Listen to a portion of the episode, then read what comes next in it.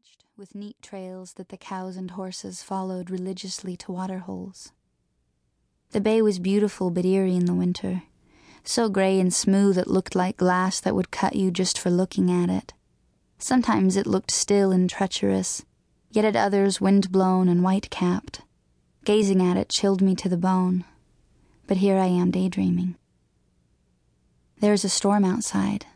I can see it through the airplane windows. I'm on a very nice private jet that Target sent to take me to do a show for them in Minneapolis. We are traveling at Mach 0.9, which is the closest to breaking the sound barrier private aircraft can go, or some such thing. It's all very surreal. No one back home would believe it. From the cockpit, the captain just informed me that we are eight miles above Colorado. Eight miles. There are flashes of lightning below. He has dimmed the cabin lights so I can better see the explosion of lights burst upward through the dense layers of black clouds, lighting up the night sky and all the stars. From the ground, the storm must be fierce and hard, but from up here, it is a silent light show that erupts and dances as if it were performing for me alone. Vaporous fingers of color begin to fan out on the horizon. Northern lights, way up here I had no idea they had northern lights anywhere but in Alaska. For a minute, it feels like I'm home, except I'm not staring out the window of a log cabin. I'm on a private plane traveling nearly the speed of sound somewhere high above the Rockies, on my way to sing one song before being whisked off again to the premiere of my first movie, Ride with the Devil, at the Toronto Film Festival. This is different than I ever expected. It's not like savoring the simple pleasures of guiding a horse silently through the snow padded fields back home.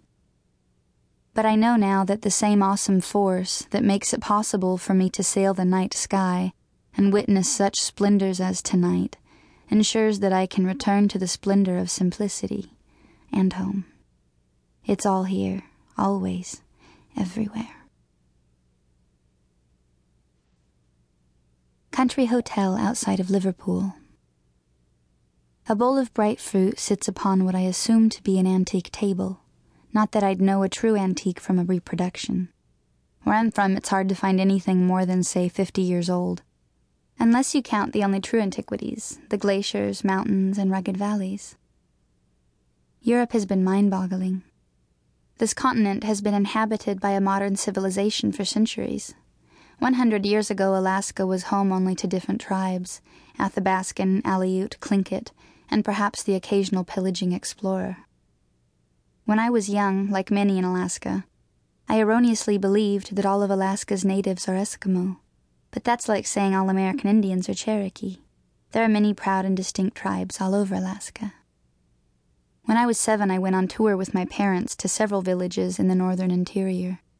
I remember flying in bumpy single engine planes low over frozen tundra, landing near a cluster of small buildings.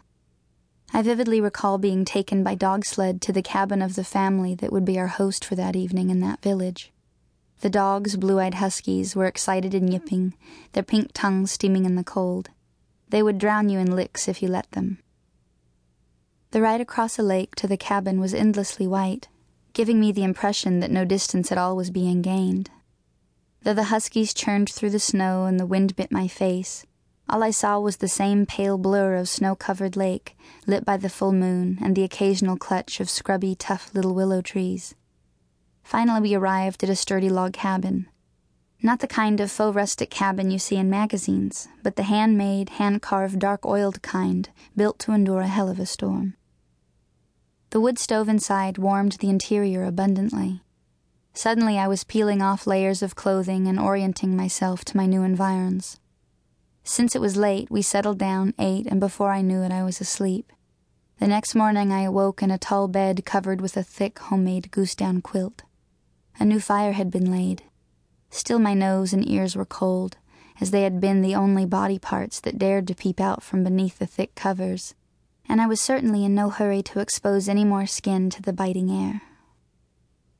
Although I remember a great deal about the house, the food, and the resident chickens, dogs, and pigs, I can tell you precious little about our hosts. I remember they were white.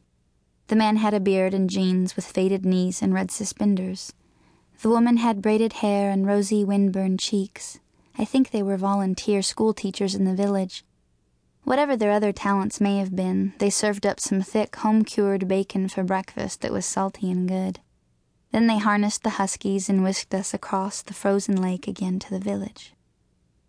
Out here, far beyond the rim of the urban melting pot, I had expected to find a traditional native village. I was surprised to discover that the village was made of rough, dirty looking plywood. The stores, the houses, everything. It seemed confusing to me. I had been expecting igloos. While my dad set up the sound equipment for the gig, my mother and I headed off to change into our show costumes. My hair was strawberry blonde, and since I kept it in braids while I slept, long and wavy. Many of the natives had never seen blonde hair before, so I was quite a novelty. Sometimes kids would sneak up behind me just to pet my hair. I didn't know what was going on, and it scared me until my mother explained. The gymnasium filled up quickly, and before we knew it, our show was underway. No matter which direction the show took, I could be sure it would have the same finale a yodeling contest between an audience member and my dad and me, with some sort of small prize awarded to the winner. Back in Anchorage, the prize for out yodeling us was routinely a bottle of wine, but many of the more remote villages were dry. Alcoholism had ravaged several villages. To save their culture and lives, the people in some areas opted to prohibit the sale and consumption of alcohol. So our prize was a bottle of imported sparkling apple cider.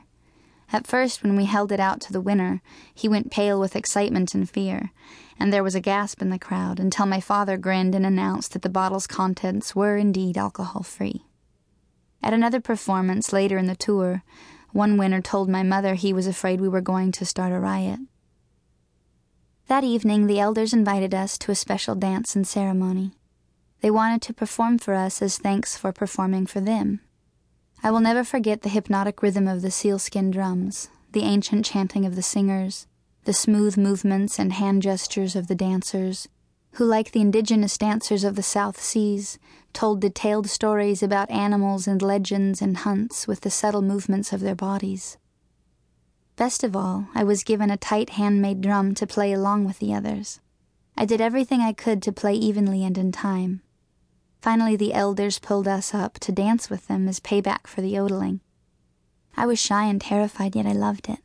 I swooned like a salmon and stamped like a caribou. That night, we slept in the home of the tribal chief.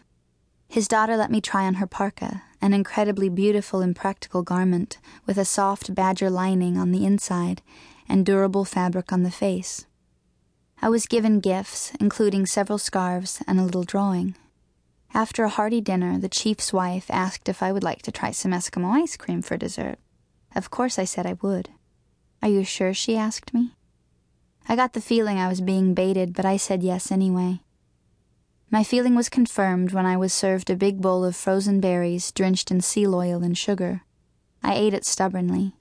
The oil was thick and covered my mouth and teeth in a stiff coat of cold, fishy grease. Although many natives today replace the seal oil with vegetable oil, it's still a pretty rugged way to top off a meal. All in all, my parents and I toured 10 or 12 villages during our three week winter tour. Then we took a small plane back to our orange station wagon and drove the eight hours back home. In the car, I felt closer to my parents than ever, honored that they let me sing with them. The experience changed the way I viewed performing. In Anchorage, when we performed at the hotels for tourists, there was no reciprocity, whereas when we sang in the villages, there was a ceremonial exchange of music and craft. The villagers would perform for us and gift us with pieces of handmade art. The sacredness of performing was, for the first time, made obvious to me. It made me feel that it was an honor to sing for others, one worth working hard for. On the long drive home, I worked on mastering my first round, a tune called Rose Red. A round is a fairly simple song, but if it is sung correctly and each of the singers begins the melody at exactly the right time, beautiful harmonies result. I practiced the whole way, training my ear for the precise moment when my voice was to enter the tune, the way my friends and I waited our turn to jump into the rhythm of a twirling rope. My parents patiently sang the song over and over. Meanwhile, I yipped and sang like one of those husky puppies, excited by the unforgettable experiences we had just shared excited to imagine where the adventures of music might lead us next. Melbourne, Australia.